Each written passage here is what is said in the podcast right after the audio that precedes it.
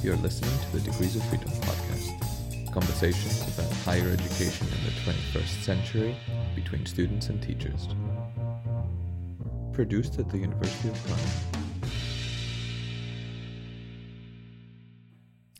Welcome to another episode of Degrees of Freedom. This is the first of two parts. This is a two part episode where we're going to talk about the best practice in teaching and learning awards at the Faculty of Behavioral and Social Sciences.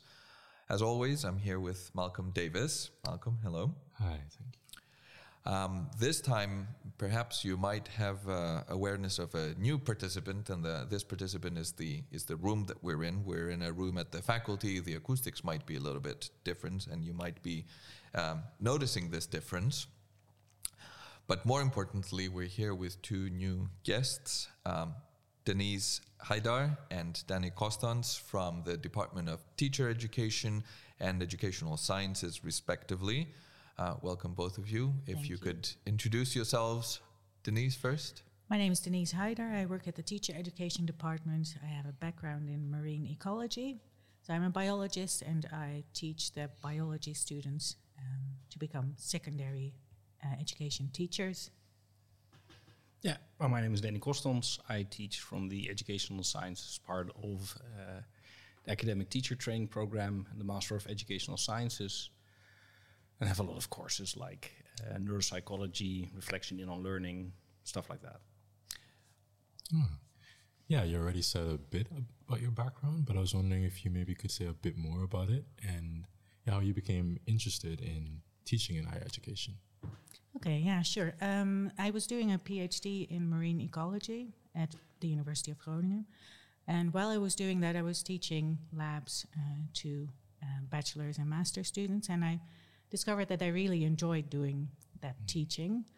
Um, so while I was working on my PhD, I was thinking, hmm, maybe teaching is an interesting career path for me. So I first got my um, secondary school teaching degree. So the, we call it in Dutch, we call it a uh, eerste graads bevoegdheid. Um, and taught biology at the Werkman College here in town. Then went for a postdoc to California, to the United States. Came back and taught at the international school. And while teaching there, um, a vacancy opened up here at the teacher education department, and I applied here. Um, and that was eight years ago, and I started teaching um, teaching methodology, or we don't really have a good English name for our courses because everything is in Dutch. Um, and I've been doing that for the past eight, years in the one year program um, as a that's a postmaster program, and we also have a two year program that's actually um, uh, done together with the Faculty of uh, Science and Engineering. So I teach one course there as well. That's a skills in science communication course. Um, and most of the courses here at the at the Faculty of Social and Behavioral Sciences for the teacher education program. Yeah, and Danny? Um, I started out studying clinical psychology at University of Maastricht, so they had the PGO uh, education there, uh, a little different from what we do here. Um, then I went for my PhD at the Open University in Heerlen, and when that was done, I got an offer for a position here in Groningen, which was really weird because when uh, once I was 18, I, I, I, said that I will never go to like Groningen, far too far away, and I've been here for like 12 years. Um, and as a, when, when I started the postdoc here, I was asked, uh, could you also give some lectures, supervise some students?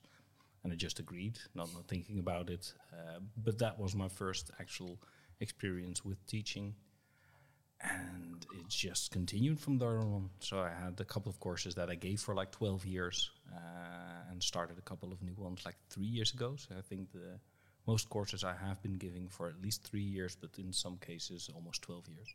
Hmm. Yeah, and when you say if you reflect on your teaching experiences um, till this point, that there were any particular challenges that you faced um, within those eight years for you, Deniz, and the almost 13 years for you, Danny? Um, and if so, like how did you overcome them if you reflect on it? Mm. Can take any example. Yeah. Uh, well, in, in my teaching, there's always this double layer of me teaching my students how to teach their students. Mm, yeah. Um, and that's always interesting because it also combines the um, the methodology of teaching and the biological content. And they, so my students already have, most of them already have a bachelor's or a master's degree in biology. So they know the content, but it's different from being able to teach the content. So they have to develop their pedagogical content knowledge. Um, and that can be very challenging, in particular because uh, biology is a very broad field, and they're all specialized in mostly one one part of, uh, of biology. So they can be um, neuroscientists or they, they can be marine biologists. So they, they all have a um, mm-hmm. kind of a lack of knowledge in one field, and it's difficult to decide what content to discuss with them in my mm-hmm. lectures, and also showing them and teaching them how to apply teaching methodology in their classrooms. Do you ever think it's hard for them because maybe, maybe other students haven't are not experts in the area that they're experts in, so they, they can't really compare? Like, for example, I might do with my classmates who are studying the exact same thing, coming from the same background. hmm Um, I think it really helps them um, that they are from different um, uh, fields in biology because they can explain stuff to each other. Um, and we do a lot of group group work and active learning um, in the classroom. So it's not not lectures where I talk for an hour and they take notes, um, but it's also always very active. And they the idea is that they also do assignments at their um, at their schools because they they teach at secondary schools while they're following our program. So they immediately apply what they learn in their classrooms and bring it back to our lectures as well, uh, which are more like working groups than really lectures. Yeah. Yeah. Oh, okay, that's a good perspective. I to take it to you, Danny. Like, were there any same question? Are there were there any or have there been any challenges over the years um, that you can identify that you you faced, and and how did you overcome them if you did? Yeah. I think there's there's two two things. One I dealt with, and that was that I wasn't very an outgoing person. Uh, yeah, most people wouldn't say that. How But would not expect I I think that uh, uh, during my high school period, I never had to give a presentation in front of a classroom. I ducked out of that. I always managed to duck that and and have presentations just with the teacher.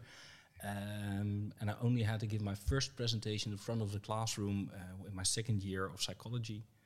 And while I was presenting, my pen broke and there was ink everywhere. And, and all of a sudden, I realized, who cares? I mean, come on, this is just standing here. Um, And that's when a switch went, went, went that I didn't mind being in front of the classroom that much, but I still do. It's still like the very first meeting uh, is always, I'm always nervous before the first lecture for a new group. And that's the second thing I always deal with is you never know what you're going to get because um, first off, in the bachelor we have uh, regular bachelor students and the academic teacher training program, and that second group goes into classrooms in primary education from the third week on. Hmm. So they have real contact with students. So they see what happens in the classroom. They take that with them into our classroom. They give a lot of examples, but students from re- regular pedagogical sciences they are much more quiet usually. So that's already a difference. But even then, between years, um, this year with neuropsychology, I had a lot of students asking questions during the lecture, coming up to me after the lecture, in between the breaks. Uh, a lot of questions. Year before that, quiet.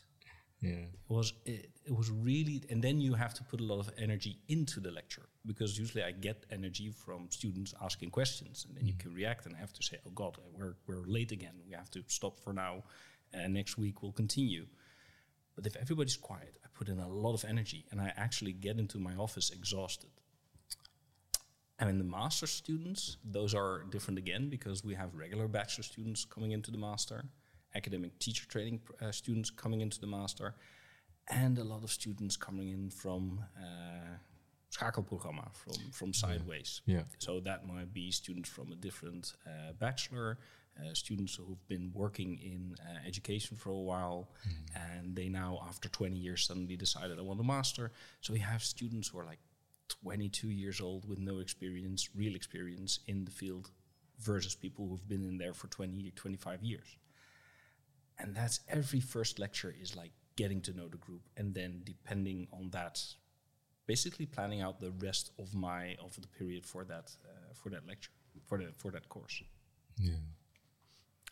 I really appreciate that both of you and your answers, and uh, I really resonate with these answers. That uh, one of the the major themes that emerge from them is the fact that most of the challenges are not. Um, uh, technological or technical or uh, didactic in a sense, but they're mostly about your interactions with other human beings and the fact that these are complex situations, but also complex individuals and their humanity comes in as well as your own humanity. Danny, you mentioned the um, that experience of going into a, a classroom, possibly uh, with the nervousness of uh, giving a presentation, and this release that um, that was experienced through this um, uh, interaction with the the pen, and the reminder that this is normal. We are people teaching other people, all here trying to engage in the activity of. Um, um trying to understand the topic better, trying to communicate a topic with each other better.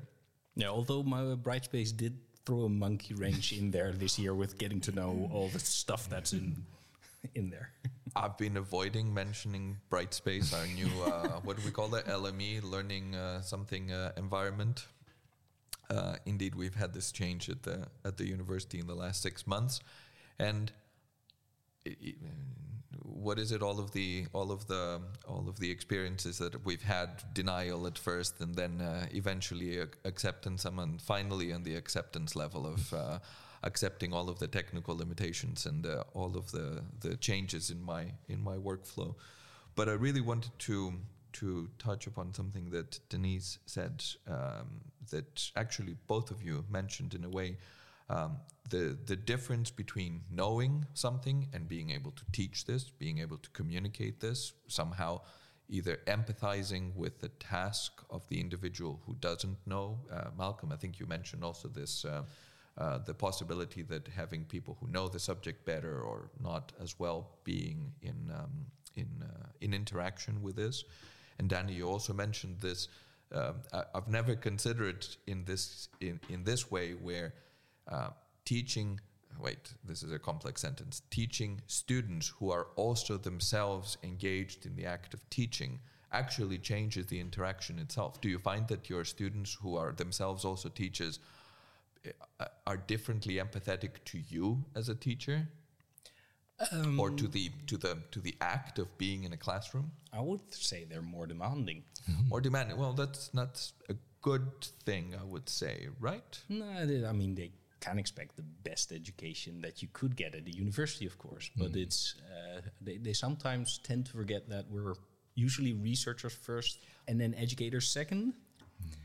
In, in most cases, in I, I would say cases, for me it's 50 yeah. 50 nowadays. Sure. But when I started out, uh, I was just a re full time researcher and I could talk about the subject, but doing that in a very well constructed didactic way is that, that that took a couple of years to really get that point across and being able to flexibly uh, be flexible when getting questions instead of saying I don't know I'll have to look that up which is something I always avoid.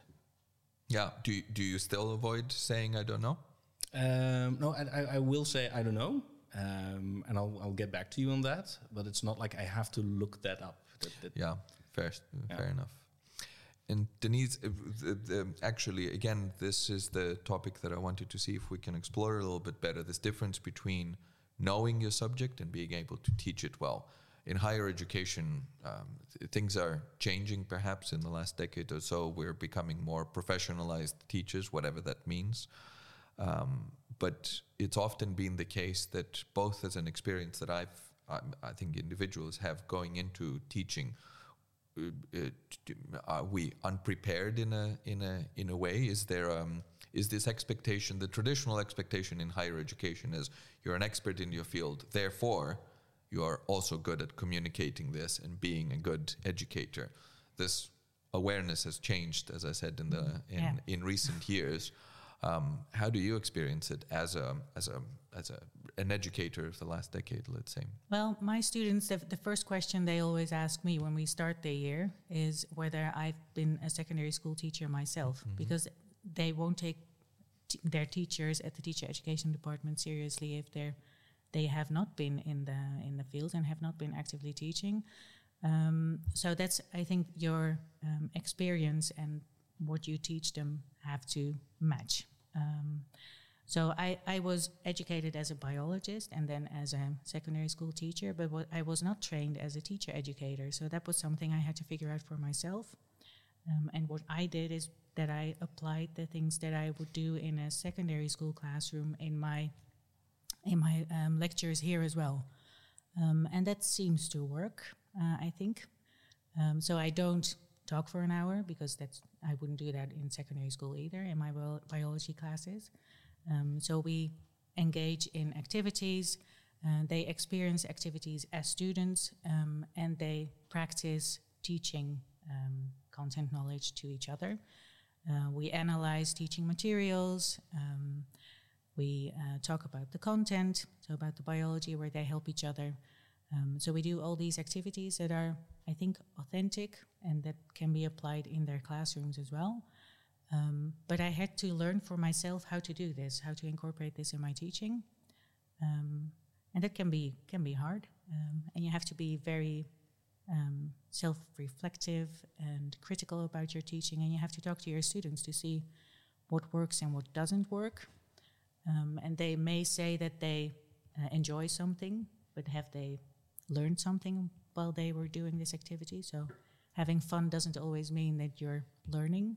Um, in fact, there is research that shows that when students are doing active, experiencing active learn, uh, active teaching, uh, they feel like they didn't learn much. Well, the evidence shows that on the test they are doing better. Uh, so that's not always a good proxy for learning whether they're enjoying it. So you have really have to engage in a conversation with them to find out what they really learned from your teaching, and that I think that's an ongoing process, and that we as as teachers at, in higher education, we should be researching our um, our practice as well all the time, mm. um, and not just getting having a look at the questionnaires that were filled in at the end of the course, uh, where students give you a score on the on a on a, on a scale, um, and you hope that it's a green box that you get to see, um, and you read some of the comments and then continue into your your yeah. next uh, course. I was actually going to ask about how you engage with feedback and it's interesting that you said, yeah, we can't just look at the feedback that we get from the, mm-hmm. you know, at the end of the course. But like, do you feel you get enough feedback there? Because I, I, heard you say um, that oftentimes it might be like, hey, it's it was fun, but then that's not necessarily indicative of, you know, good education. If you mm-hmm. what is good education? So I was just wondering because we can talk about different kinds of feedback, the informal type that you get from maybe the students who come up to you, um, like how do, how do you look at it? Do you feel like you get enough from the students? Do you think you expect more from them? And the feedback that you do get, like how you said some stuff about it already, but if you would say a bit more, what do you how, how sure. do you say you look at it? Yeah. Um, I have I think that as a as an educator, you have to actively um, get feedback from your students. Mm. Uh, so I use things like exit tickets at the end of my classes and ask students to write down what they need for me to be able to complete the assessment, for example. Um, and then here at our faculty, we still use the questionnaires at the end of each course. Um, but at the, uh, the, the skills course that I teach at the Faculty of Science and Engineering, we have a different system uh, of evaluating the courses, and I think that is a, a very good example of getting in-depth feedback on your teaching because they have a student from the program committee go and talk to the students that are in the course, uh, so the mm. participants. At the end of the course, the lecturers are not not there, um, and they have this semi-structured interview that they do with the whole group, um, and we get a written report um, about the, the, the feedback that they that they offer, um, and then as teachers we um, we discuss the feedback and think about what we could change about our course to make it even better. Uh, and then we write a reply to the program committee. And that's each course? Yes. Wow. But it's a small program. So it's it's mm. not like the, the, the large psychology courses that we have here. Mm. So this is 20 students in the in the course. So it, it's possible to have a conversation with them like that. Mm. And that can maybe be different, Danny, from pedagogical sciences, for example, where you have a class of 200 but um, I was wondering about your response uh, when, it comes to feedback and how you engage with feedback um, uh, in your teaching uh, profession. Depends depends a bit on the group. Um, we have the end evaluations as well, um, which I don't put much stock in. Uh, we have the same thing that you have, um, Deniz, with um, uh, the year representatives uh, actually asking like usually about 20 students, uh, depending on the size of the group, um, what they thought about the program. So more like interviews, and I think that I get much more information from that for next year. But that's just formative for the next year. Um, during lectures, it depends about, uh, much on the group and group size. If I have 200 students sitting there, usually 100 by the way, um, mm. I have to scan the group and I take breaks during the lecture to see whether or not they're still paying attention. Um, and when I see a lot of frowns, I have basically try to uh, try to explain things in another way.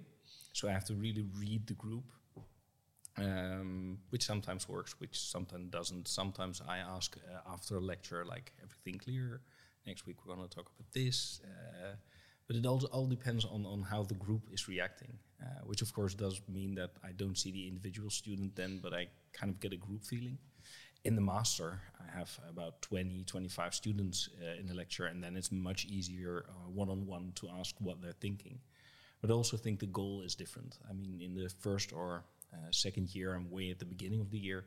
Um, a lot of what we're doing is still explaining the basics of what's uh, uh what's out there, the theories that are out there, uh, the basic stuff they need while the master is much more um, working on being an academic professional and being able to discuss all the material you've had thus far and new materials.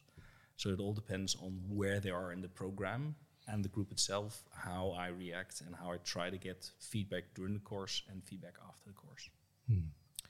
You both mentioned that um, the kind of feedback you uh, you make use of. Um, it, it, really depends on the on the questions and the context. Danny, you mentioned that uh, you don't put a lot of stock in the end of course evaluations, presumably because the return rate is very low, because the, um, mm-hmm. all kinds of things that are plaguing evaluations in all kinds of settings. Uh, Deniz, you also talked about um, that um, different questions are useful for different reasons. For example, whether somebody feels uh, satisfied or happy about a course or an experience doesn't necessarily reflect whether they've learned much from it, and vice versa. So, what kind of information are you looking for? Maybe I can ask this differently. How would you advise your students to engage with giving feedback to their teachers? This is something I've been thinking about a lot in the last couple of weeks. And um, how do you communicate your own reflections on this feedback back to students, or do you? Do you feel like you have opportunities to do this, uh, both in terms of system, but also in terms of within your courses? Good question. How do you actually? Maybe I can make this more concrete. I know very often that when I I discuss with my own students these two levels of I'm comfortable with something or I'm happy with something or this was pleasant isn't necessarily the same thing as this was good teaching or this was mm-hmm. valuable learning. Let's put it like this. So, how do we have these conversations in which we can take both of these? Because it is also very important to me that my students feel comfortable, that they feel happy, that they feel satisfied with an experience, but I don't want to remain on that level. I also want to have the opportunity to say, yes, this article, this book was unpleasant to read, but the journey was important because the end of it came with a lot of uh, rich uh, understanding. How do we have these conversations? I find it challenging uh, very frequently to have this because often they happen at the very end where things kind of drift away for yeah. everybody. Um, how do we do this on a regular enough basis? And how do we, in a way, uh, show our students that we are interested in this communication, that we find it valuable, that we make changes, that we um, incorporate these kind of thoughts and reflections in the way that we shape our education? Because I know we do. I know that we all do this. I explain this to my students. Um, I explain to them why I do things the way I am doing them in my lectures. And um, I am lucky to have my students for a whole year. So uh, they start in September and then we finish the year together in, uh, in July. So that really helps. So I can explain to them what I am doing and why I make certain changes. So I do value the um, the course evaluations because they often also have explicit comments by students, and I take those into account and explain to them why I make certain changes in my next course uh, based on their evaluations or their feedback. And I explicitly um, invite them to give feedback during the course after a lecture, um, whenever they want to. And because I work with small groups, um, we get to know each other very well, and the students in the group, but also me as a teacher and the students. So it's um, it's easy. It's I don't think it's difficult for them to give feedback. Um, but I was wondering how it is for you, Malcolm, to give feedback to your teachers. Do you ever Yeah, give I've, uninvited feedback or? I've done some more progressively because I always found it very intimidating because I always felt like ah maybe they've gotten this question already or maybe I'm not informed enough yet bef- before I can ask them the question. But nowadays I just try to to do it. And that's my own personal journey as well. So that's just my preference as well. I think. Um, but what I like to do is ask it like after the, co- the the lecture itself, and I do appreciate it when professors um, leave room for that through the the process itself, and not just at the end. Right. And I've heard that from a lot of other um, students, uh, classmates as well, that they like when the teacher is already reflective on their practice during the lectures or between the lectures. And then they feel like the teacher is more engaged and then they feel more connected to the, the course as well. Um, it helps if the course itself is interesting, but um, I think generally that's something I've noticed and something I like um, about what I've been seeing more over the years uh, while being here. Yeah. So are they actively inviting you to give feedback, written, or is, is this part of the? Yeah, some of them, and that's because I'm doing the, the masters in educational innovation, and so far I feel like the teachers have been very um, engaged, and that helps, you know. And of course, when I was in the bachelor program, it was a very big room, and it's a little harder maybe to do that. I mean, I think you can still do it, but maybe the teachers were also a bit different, so I, it's hard to tell. But I can say that my experience right now has been that I feel like they've been very engaged, and that helps at least me feel a lot more connected to the teacher, and it feels like less of a step to step to them and ask them a question about something they're doing uh, that we might not agree on as students or or anything in that area. Yeah. I want to return to the actual, I suppose, theme of this uh, episode, which is Oh, the yeah. the awards. First of all, by saying congratulations to both of you for winning with these awards in your uh, in your respective departments. Um, um, how do you feel about that? Do you feel pride? Do you feel uh, discomfort? Uh, I don't know how you are in your uh, in your relationship to awards. Well, we all love wood. no, it, I, I, for me, it was uh, I even at one point I was like, should I accept this? Because uh, and that has nothing to do with the award itself, but it was um, uh, the uh, first exam had only a fifty percent uh, pass rate. I remember you mentioned that. Yeah. And the resit was exactly the same. And I was like, how can I possibly be nominated for something like this if half of my students are failing? Because then I'm not doing my job very well. So the first first thing was like, I, I'm really um, placing the blame on myself. Um, but then I read what the students had written, uh, and I was like, okay, okay. So they really enjoyed the courses, but there, there you have the whole enjoyment part. Uh, is that okay? So in the end, I was I was happy to be nominated. I was happy to get it within uh, pedagogical sciences, but it is still a, a thing. Again, I've been here for 12 years, so this was like the third time I was nominated, uh, and the, the first two times were like the teacher of the year. I was like, why do we have this nomination system? I mean, we don't have it like a researcher of the year. Imagine that we tried to do something like that. Uh, I think that within the faculty we would burn that idea down immediately because of all the hype that you would then get. Don't we have a lot of researcher of the year awards already? And that's the that's the point of the of the teaching awards that actually on the uh, on the equation of what is rewarded and what is um, uh, acknowledged in academia research is you know 90% and education is uh, once in a while remembered so actually i think this is an interesting uh, thing to discover or to to to uh, engage with uh, in and of itself Deniz how do how do you feel about these awards i have similar ambivalences Yeah. as danny i i don't know how to to to to relate to them most of the time but all the time I feel like I think they're valuable. I think they're valuable because at least we have occasions like this where we can talk about it and they provide platforms for discussions on education. But how do you see them? Yeah, I have the same ambivalent feeling about them.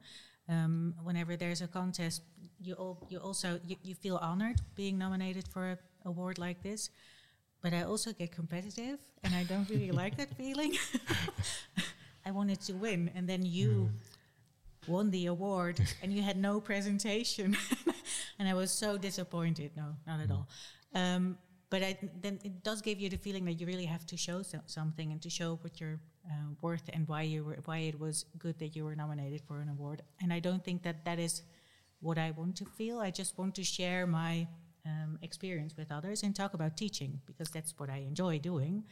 Um, but I also want to talk about the things that are not going well and that I struggle with and that others may also struggle with. But we al- always talk about our successes, and I think that that is um, that's a pity. I think so. I would like to.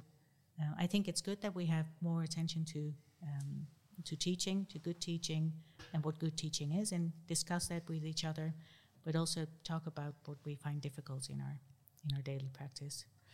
Um, yeah, so that's same ambivalent feeling. I think. I think the ambivalence that we're all expressing part isn't so much about the the acknowledgement about good teaching, but it's the competitive aspect of this award. So indeed, maybe also for context for listeners that aren't aware of this, the, this award, this teaching award, which is now called the Best Prac- Practice in Teaching and Learning Award, used to be called the Teacher of the Year Award, which was an even more uncomfortable position to be in because this was entirely um, a competitive kind of um, uh, construction focused on being a best teacher or um, um, however you might want to conceive this. There are, I guess, advantages and disadvantages to to both of them. And then slowly there was this switch, partly because of this discomfort towards the competition and because of this discomfort at being at labeling certain people best or better or whatever teachers than others. The switch became towards um, um, what we call best practice. So the actual practice of teaching and showcasing techniques, I suppose, or pedagogical context, or however you want to think about them. Itself with with limitations, I would contend. Um, but I think it's Daniel. It's also the reaction to the fact that, as I said, I think there is so much acknowledgement of um, success in the research field. Um, whenever you read a newsletter, it's about research grants. It's about how much money those research grants are bringing in. It's about the prestige of um, winning um, um, competitive research um, yeah, endeavors, let's call them.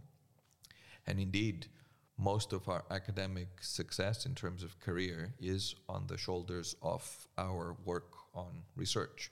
This is changing the rewards and recognition platform, I suppose, that is being proposed in its uh, beginning at the at Dutch universities, is aiming to to broaden our understanding of what our functions as academics are, and perhaps one could conceive this these kind of awards as being part of this. But I certainly share this discomfort with you. I don't really know how to understand this. I don't like the notion of the award. I don't like the competitive. The thing that I've always disliked about it is this elimination aspect of it, rather than this the fact that through these rounds every year, we begin by recognizing people within programs and recognizing the work that they do.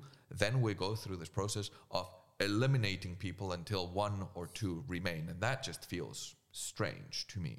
And it seems also like a missed opportunity where we can say that here are the emergent practices, here are the emergent individuals also, because I would contend, and I'm curious what you think about this, that the individual is also a very important uh, quantity, let's say, in this equation of what good teaching and what good learning is, because I don't know that any of my good practices would work for you, Danny, or for you, Deniz, or you, Malcolm. Uh, and I don't know whether yours would work for me. Certain would. I love exit tickets. You mentioned those, and I think they work very well. But can we talk about this a little bit? How the individual interacts with the best practice, and maybe ask you more explicitly to talk to us about what you've been nominated for. I, I, I, find it uncomfortable to ask this question. You know, what is your best practice? What it is that um, uh, your students appreciated, and how it interacts with you as individuals. Deniz, I'll start with you. Yeah. So my best practice or good practice was actually a very small thing that I did during one of the working groups that we have, where students made a stop motion video using Play-Doh. It's this um, clay, colored clay um, of a process in uh, in biology in cells. It's um, meiosis, where um, the genetic material is divided over two uh, two cells. Um, so they created a stop motion video. Um, so that was the practice, and they liked that. Um, and it is it, it's an example of something an activity that you might do in the classroom with your own students when you teach biology. But it showed them how students experience such a thing so they're they're uh, young students at school, and also what you can do as a teacher. So I was showing them, I was modeling how, as a teacher, you can help your students while they're doing such an activity. Um, and that's uh, apparently they enjoyed that. Um, and did you enjoy that? I enjoy it very much. I think it's a very it's a very fun activity. Um, but it also it, it's a very good activity to practice teacher noticing with my students because they're visualizing a complex process um, you can actually see what they're thinking or what they, they try to uh, translate what they're thinking into concrete materials. And you can immediately see the mistake that they make. And the funny thing is that my students that have a master's degree in, uh, in biology make the same mistake uh, mistakes that secondary school students make in this um, mm. in visualizing this process. So we talk about the biology content. Um, we talk about how to um, how to help students while they're doing such an activity and their experience being a student and interacting with difficult biological material themselves. So there's these three three aspects that really work very well in this activity. But I also think that it might not be for everyone to do something like that because you have to be comfortable with using these craft materials. I really like that, but not everybody does.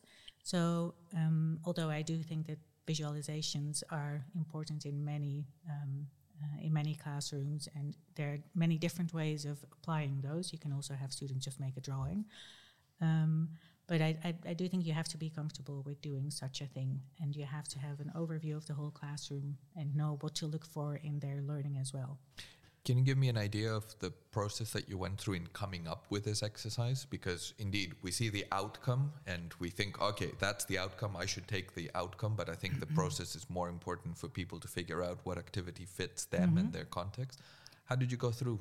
Well, I, I, knew that this was a successful activity with students in secondary school. Mm-hmm. Um, and the, the, the, topic of this lecture was um, visualizing complex processes. And I had a couple of examples of doing that. So I would first show mitosis using striped socks. So I was doing a um, kind of a play with striped socks to show them a process. And so I, I, incorporated in this lecture different activities that show different ways of visualizations. Um, and I used examples from my own teaching experience um, because I understand from my students that they like to see how to uh, apply certain things in the classroom. So it's difficult when you read something about a certain activity to translate it in how it would look like. Um, so I try to model many things that I try to teach them. So that was one of my uh, ideas of why I would choose such such an activity in the classroom instead of just talking about it to actually do it and experience it. Um, yeah, so I collected a number of activities that I um, put in this lecture. And um, yeah, it seemed to work well. Although I don't know whether they actually applied it in their own classrooms. So I do always ask them. And then that's where I, that's one of the things that I struggle with in my teaching. And that is, um, I offer them all these examples and materials, and I do go and visit them at their schools, and I make them um, do certain certain things that they may at first not be comfortable with, but that they learn to do. But how well they do do this, we don't get a complete view of that. I think. Um, so we I guess it's also partly their responsibility to to grow through these activities. Yes. Right. It and is, to yeah. reflect on them and to find their own journey and how they develop as teachers and how they relate to these various tasks and Mm-hmm. hopefully ideally even come up with their own ways of doing this that fits them Yes. their authentic self And some of them do really well in that. Um, yeah, and are very creative and give very very good lessons in their uh, in their schools. But we make them write these uh, reports um, as assessment.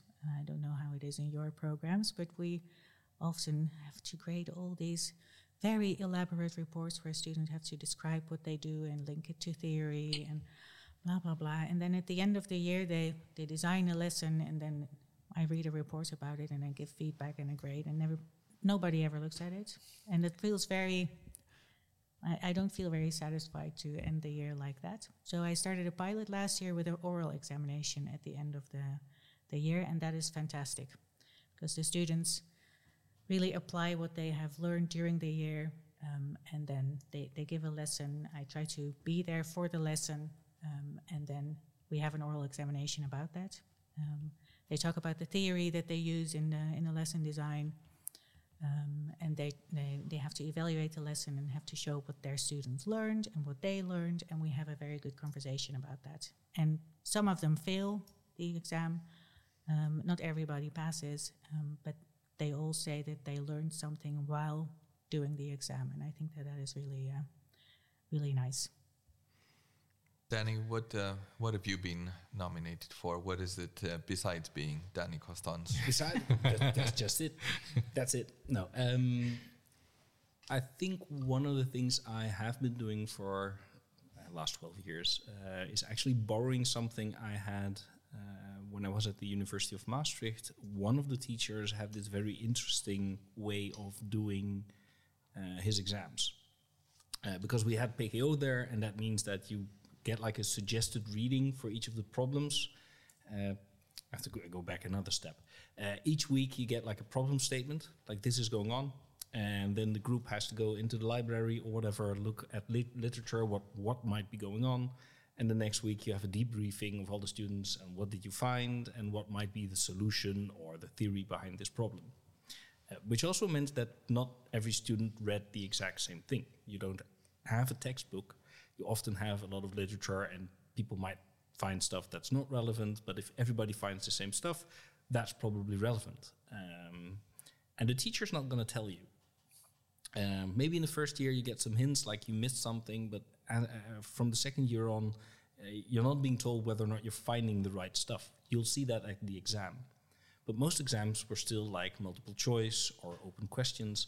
But there was this one teacher who, who basically said, the exam, the full exam is here you have like 20 terms.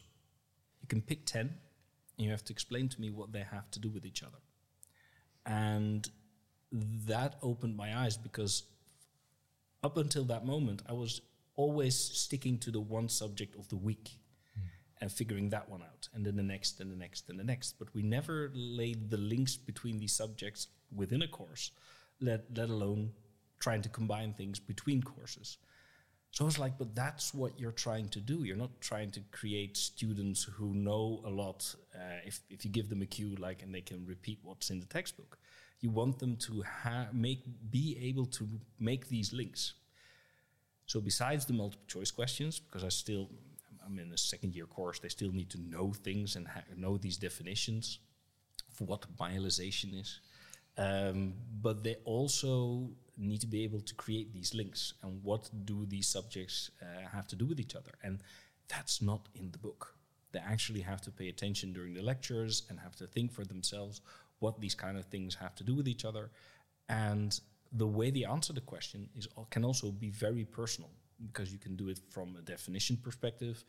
Definition A is this, definition B is this, and that means that they have this and this together. But it could also be like an example from practice that they've had or something they've experienced themselves. That's all okay. As long as there's a coherent rationale in the answer, I'm fine with that because that's what we're trying to teach our students. How do you get inspiration for your teaching, or how do you develop your teaching practices? How do you? You mentioned Danny that you know you came. Um, part of the rationale for the structure that you have was inspired from previous experiences that you had at uh, in other places as a student. In this case, um, how do you? Where does this all come for you? Do you do you read a lot? Do you try to stay in touch with educational innovations? Do you listen to educational podcasts? Um, do you talk to your colleagues? Do you just um, sit down and uh, open a bottle of wine and think and try to come up with your own things? Where does this all come from? Yeah, all of that. Um, but mostly from from like also frustrations when I was a student. So taking the the bad examples of, of things I had back then. Uh, so one of the things that a teacher then told me was, you don't need to know that for the exam. And I remember getting really angry as a student, and I'm still getting angry when I whenever I hear that, and that was the answer. I mean, I still I also get a bit angry with the question, do we need to know that for the exam? But I can get it because there's a lot depending on passing that exam. Whenever a student asks just a question and it's not even relevant for the exam, I think you as a teacher should answer that question or at least try to. Um, and that's one of the things I always do. If I if it's not part of the material, I usually don't have it uh, just uh, uh, by hand. So I record like a separate lecture of 15 minutes on that particular topic because somebody uh, just found it interesting, and then it's like out there for everybody. And I think that's, but that for me, it's always uh, the, the personal stuff um, um, that really gets across the best.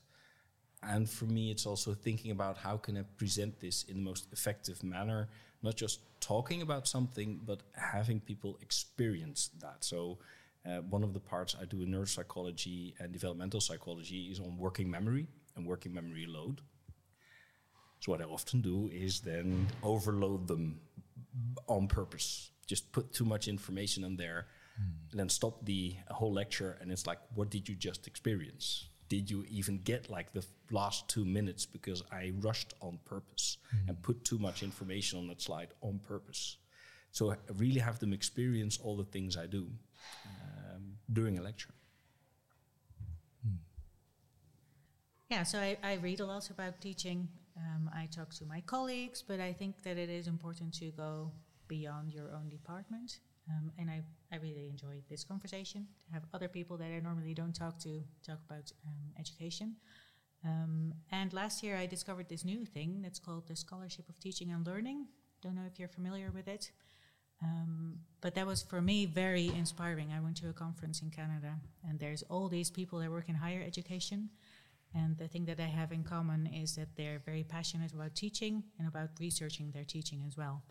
But they come from all different fields. So there may be biologists and chemists there, but also psychologists and um, all kinds of people. And they engage in in, in very um, uh, passionate discussions about their teaching and the learning of their students and investigating it. So I think that that is something that here at our our faculty we could be doing more. I think because we say that that we have a good practice or that something works well, but are are we really certain that it works well and that it benefits our the learning of our students, um, or do we just think so and don't really have any good evidence for it?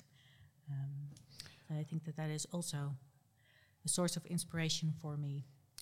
Actually, uh, this was uh, one of the questions that we had prepared uh, for you both. Whether you engage in uh, in educational scholarship, uh, Deniz, you already mentioned this. Danny, do you um, in your own practice? Yeah, I had one a couple of years ago, and it gave a couple of students assistants that that then we could actually expand on everything that I usually do. Um, usually, I don't have those student assistants, so then it's just what I can do with within my time. But that really gave some leeway into doing a lot more experimental stuff, but also being more available for students.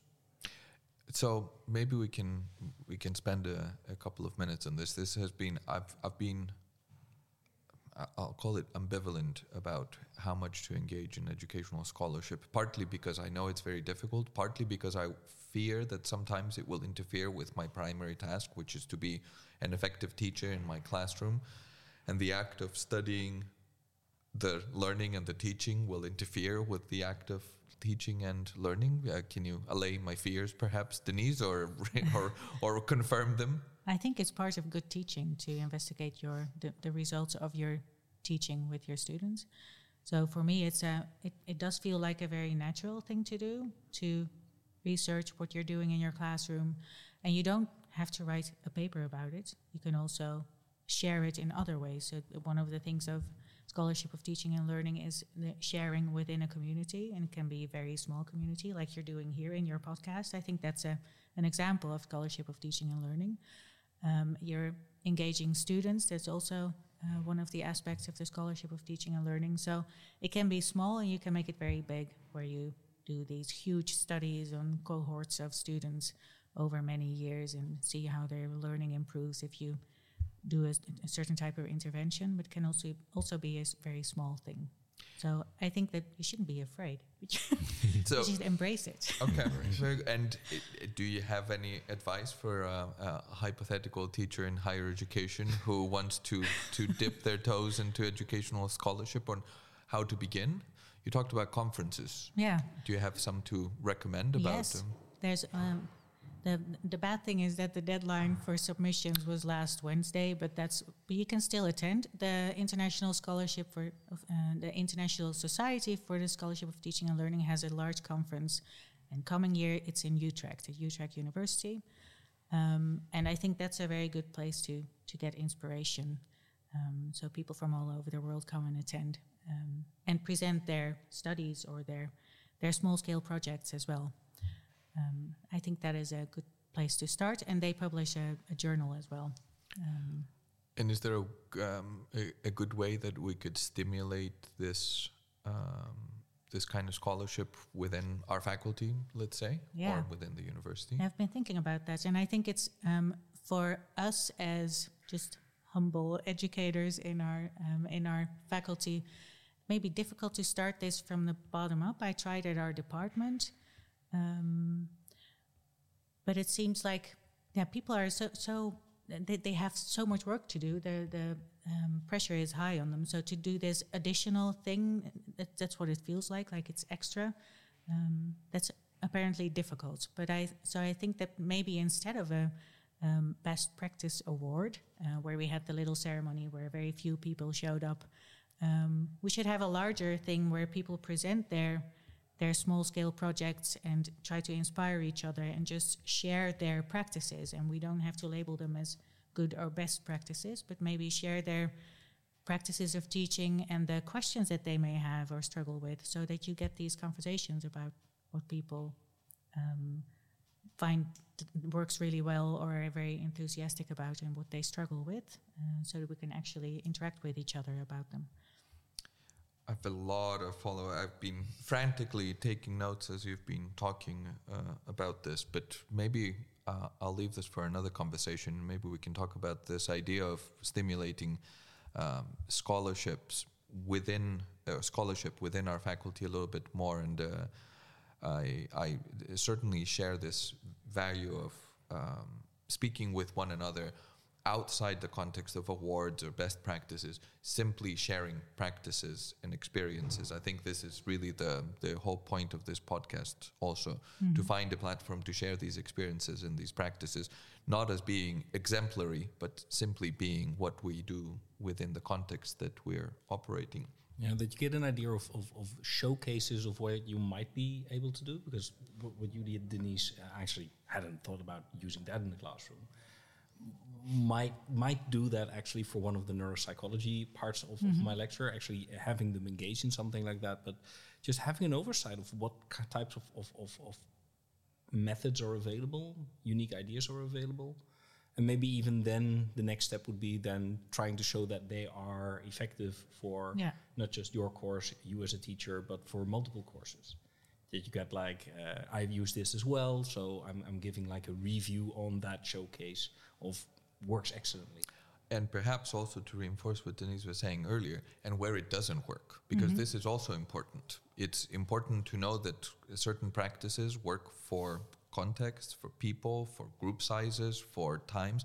I know for myself that things that I was doing five years ago, they just don't stick anymore. What has changed? I don't know. It could be that I have changed. It could be that post COVID education uh, attitudes are also slightly different. It could be all the context around my course that has changed, and therefore these activities don't stick. But I recognize that them, some things that used to work or work in some ways no longer do, and I have to find ways to to change them. I think these discussions are really the most important thing in education because finding these objective methods that generalize in multiple situations and in multiple courses also feels like it lacks humanity in a way. And um, I think this is another theme that is very important for all of this. You talked about the presentations in the teaching awards. I remember having this for for uh, uh, a couple of weeks uh, in preparation. I was trying to think about how to approach this, and uh, actually, one of the reasons why I really didn't want to prepare anything for these first because I knew it didn't matter for the decision, which was important because I didn't want to um, suggest that I didn't care about it because I do, uh, but mostly because the things that I find useful in the things that I do in my teaching is the values that we bring in, the, these aspects of communication, of being uh, speaking with our students on a on a relentlessly continuous basis, um, reflecting on this and being flexible and giving uh, students options. Didn't seem like something I wanted to share in a presentation where I say, well, this is the practice and this is step one and this is step two. I really simply wanted to share an experience that I had in developing a course and going through it, sometimes unscathed, most of the time slightly torn up, um, and celebrate that aspect, the fact that this is what that experience reflects, and to perhaps contrast this with the idea of a best practice, which I find deeply uncomfortable. Yeah, so I wanted to talk or ask both of you a bit about um, what you think um, can be done for yourself or for others in terms of um, your development or others' developments um, within higher education uh, in terms of best practices or good practices, as you you um, call it, Deniz. Um, yeah, any ideas you have on uh, in those terms and, and the future of, of, of this development? I think what I would like to see uh, change in our context is the, the focus on um, on qualification and on assessment of our students. So we have to describe these learning outcomes, learning objectives, and um, design our classes, uh, our courses um, leading to those, which is of course natural. But there's so much more that we want to uh, teach our students um, in the form of becoming critical thinkers and um, making them talk to each other about difficult topics and about big ideas and about um, their vision on teaching biology. Um, and those are things that I think cannot be easy, cannot easily be assessed in these in these report written reports or in uh, learning outcomes. You, you cannot describe those extra things that we want to give them. And I would really like to have more freedom to um, do those things as well. And I think that, that that is one of the bigger goals of higher education and of um, um, educating uh, academic teachers as well, because that's what they should be doing with their students as well. Um, education is not just about meeting the qualifications or getting a qualification, but it's also be- about your development as a person and as a as a citizen, as part of society. And I think you cannot get all of those in these learning objectives. Um, so I would like more freedom in my courses to do other things that are not being assessed. Yeah, that's that's the main thing I think.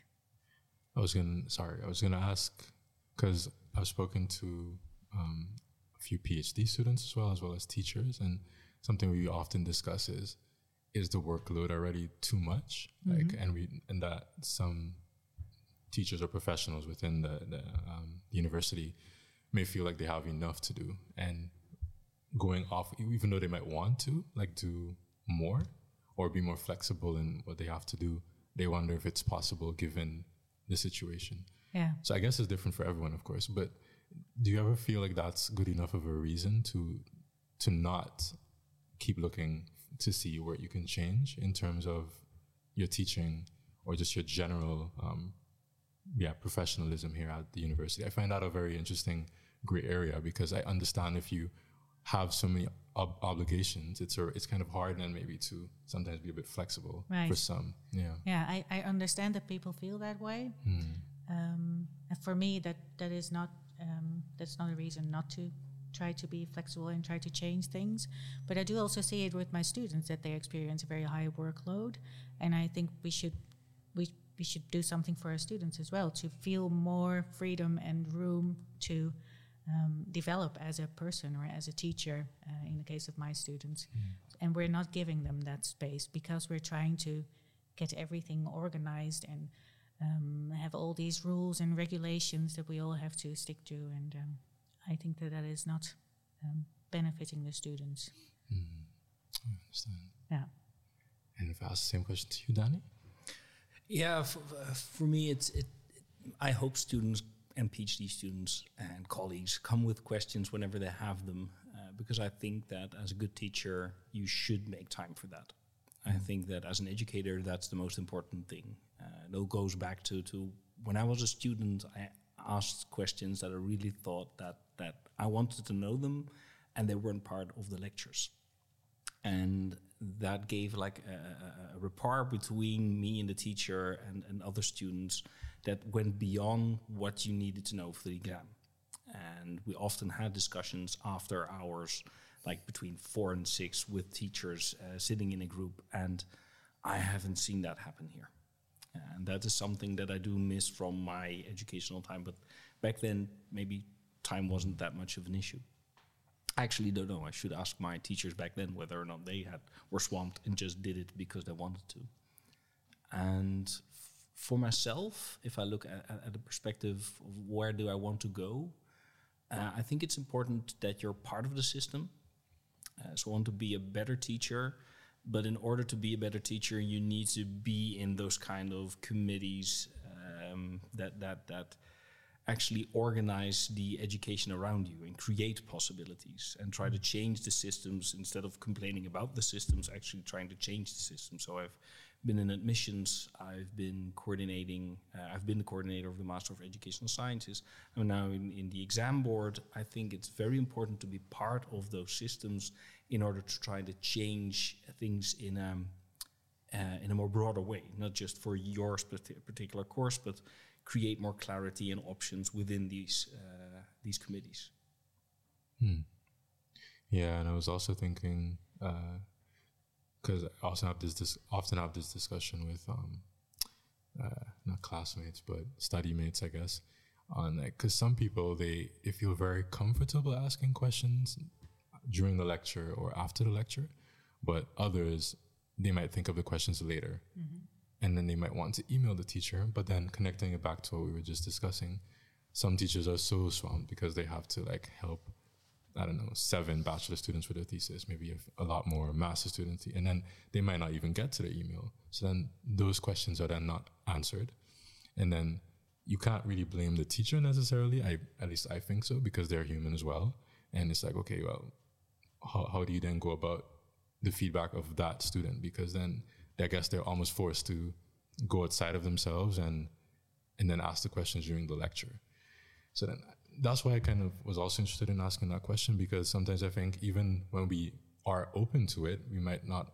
I, I can imagine that some teachers don't even have, they might not get to it based on their own situation. So how do we kind of not solve, but maybe work on improving that part of it, where we're also more accepting of different kinds of students when they might have feedback, but maybe not in the traditional sense of let me ask you it directly. Yeah. So that's just something I was this, was thinking of. Um, Yeah, I think the exit tickets that we mentioned earlier are a good way to do that, uh, where everybody just gets to write down their uh, feedback. And you can also do that ano- anonymously if you want to. So if you don't want to add your name, you can. Deniz, can you very, very quickly describe f- to listeners who don't know what exit tickets are, what they are, what their Yeah. purpose is, and how they can incorporate them in their teaching in practical ways? Sure. It's a, uh, it, an exit ticket is, is something that students fill out at the end of a lecture, um, and you ask them one, two, or three questions um, about what they actually learned. So you don't ask them what did you learn this lecture, but more often you se- you ask them a specific question about the content. Um, and I always ask them if they need anything from me to be able to complete a task um, so that I know how I can help them. And I think that really helps the type of student that you just de- described because they, it, it may be difficult for them to, to send an email as well, um, and they will not even do that. Um, but if everybody sits down in class and writes a question on an exit ticket, then it's um, much easier for them to do that too. Um, and I always make sure that I read them right after class, um, and then I immediately do something with it if it's needed. For example, um, the last exit ticket I used, uh, someone asked for good examples, um, and I already had the good examples of the of the assessment ready. But I always wait for someone to ask for uh, the examples to um, before I share them with them. Um, Can you also give them in after the lecture? Like, let's say someone wants to reflect on it, Mm-hmm. uh, on their answer, and then give you the ticket. It's a physical ticket. yeah, it? it's a physical. You can do a digital ticket Oh, as well. There's different ways. It doesn't really matter how you do this. But you can technically also give them in after the lecture to the teacher. If Yeah. okay, just So they're exit tickets because they happen at the exit of Yeah. a, of a Yeah. class. So students often will. I I often give these tickets at some point within the last half hour of a of a class, uh, so that they have them available, or even at the very beginning, and I give them the questions from uh, the beginning.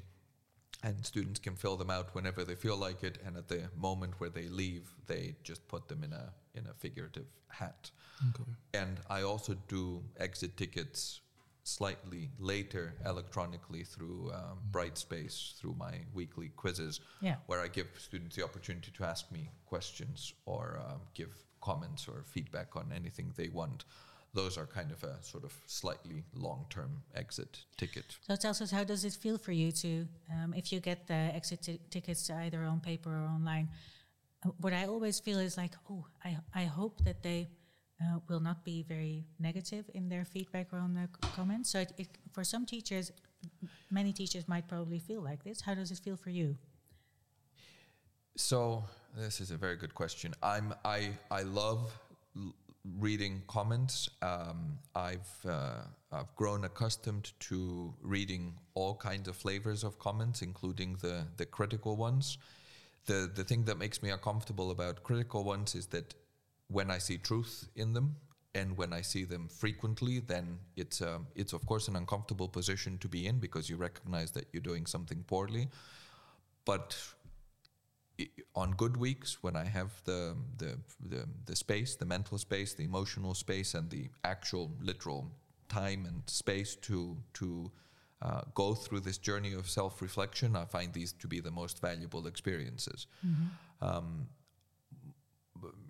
my the the responses I get in my exit tickets tend to be of let's say three flavors. I might come up with a fourth one as I'm recounting them. One is to ask questions. I didn't understand this. Would you mind explaining this further? Those are very useful for me because I, I suddenly have direct purpose or very clear purpose in my teaching. I can explain something that needs explaining. Very useful. Uh, the second one is critical. This is difficult for me. This was did, this part didn't work for me. This um, yeah something I need to change.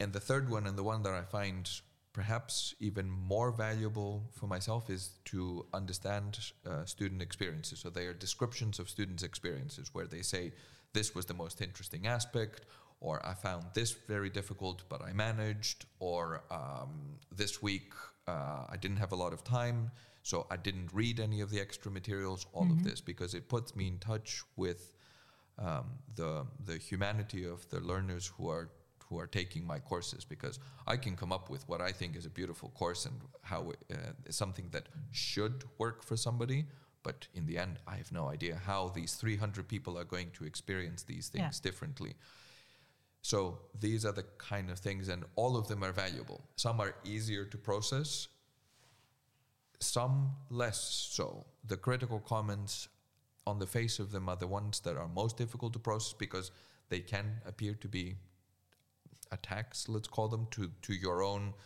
uh, qualities, to your own abilities, to your own skills, and perhaps even when you look at it from a, um, from a certain perspective to yourself as a person. but they are also one of the most useful types of things, uh, types of comments that you can receive. And it's also very difficult, and maybe to to think about uh, how to do evaluations and maybe advice to students on how to do this. There's a there's a difference between commenting on a, on uh, on a on a practice and commenting on an experience, and of course talking about a person. These are all ways that you can reflect on your own experience and comment on this experience to other people. And I think those are also diff- uh, different in the way that you you phrase them. Mm-hmm. But they're always uh, they're always an experience. I can tell you this. Reading all Yeah. these comments and um, it's it's always an experience. But but then getting back to the question Malcolm asked, you have to. Yeah. If you want to improve Mm. your practice, your, your teaching practice, or whatever practice, you have to take the time to read the feedback or uh, create moments to get that feedback. Yeah. And of course, if you're swamped, then there's no pos- possibility, but then it doesn't improve. Mm. Yeah. But then I wonder if the issue is the teacher or the system. Like this sometimes. system, of course. Hey, didn't want to say, it, but yeah, yeah. Because then, yeah, then, because then I think something then has to change to allow the te- make it a little, little easier for the teachers to be able to do so, and of course they also have to do their best to, you know, improve themselves. Yeah, but I think for many people, there's there's this um, this uncomfortable feeling about asking students at the end of class how they mm. liked the class or what they learned or what could could be improved. But I think it's important that it's it's not about you as a teacher or as a person, although the comments can be about you. But you're trying to, as a teacher, you're trying to learn something about your students. So the comments mm. are mostly about themselves and their learning, um, and that can help you in mm. improving your teaching. Um, And, and it's also a bit, a bit about long term perspective. Yeah. Of course, you don't need to ask these kind of things, but then things won't improve. So, in one of the courses that, that I wasn't involved with yet, but apparently they didn't change anything for five years and they had the same problems for five years. But each time the, the, the, the OCASYS came around and they needed to change things, then it was, yeah, but we're too swamped now, so we'll leave it as it is. Knowing full well that they would have the same problems. So sometimes you need to invest a bit more time now hmm. in order to avoid all the problems in the future. I feel like this is a good discussion that I, I, I, in fact, Malcolm, I think for our notes, we should devote an entire episode on this topic of evaluations, how to give good evaluations, how to reflect on evaluations well, how to have these conversations with students and with each other. Um, and indeed talk a lot more about this, um, these bottlenecks of uh, finding time, finding the right kind of time in the year. Indeed, when uh, OCASYS our system where we have to um, put uh, or make our plans for the following year concrete always arrives extremely early. I, I have a feeling that we're currently in the process of having to do this, and I think I have forgotten to, so I'm probably going to receive it. an. think. yeah, see, there you go. Um, but what I wanted to do is I wanted to thank you both for joining us today. The conversation um, has been enlightening uh, uh, for me, and um, uh, I've very much enjoyed it. Um, it's always a really big privilege and um, um, a rewarding experience. Actually, it's an experience that makes me feel more comfortable about going back to my office to prepare for my teaching again. Every time I talk to other people who are similarly engaged uh, in their education, whether they be learners or, or teachers. And uh, again, this is um, really what we're trying to achieve with this podcast to remind people um, that these are sh- shared problems, these are shared hopes, these are shared aspirations, and possibly even shared practices. So, thank you both. Thank You're you. welcome. And thank you to our listeners for um, uh, hanging in there with us for one more episode. Next time we return with celebrating two more teachers uh, from the faculty um, who've been nominated for this award for best teaching and uh, learning practice. So thank you. This podcast was a production of the University of Groningen.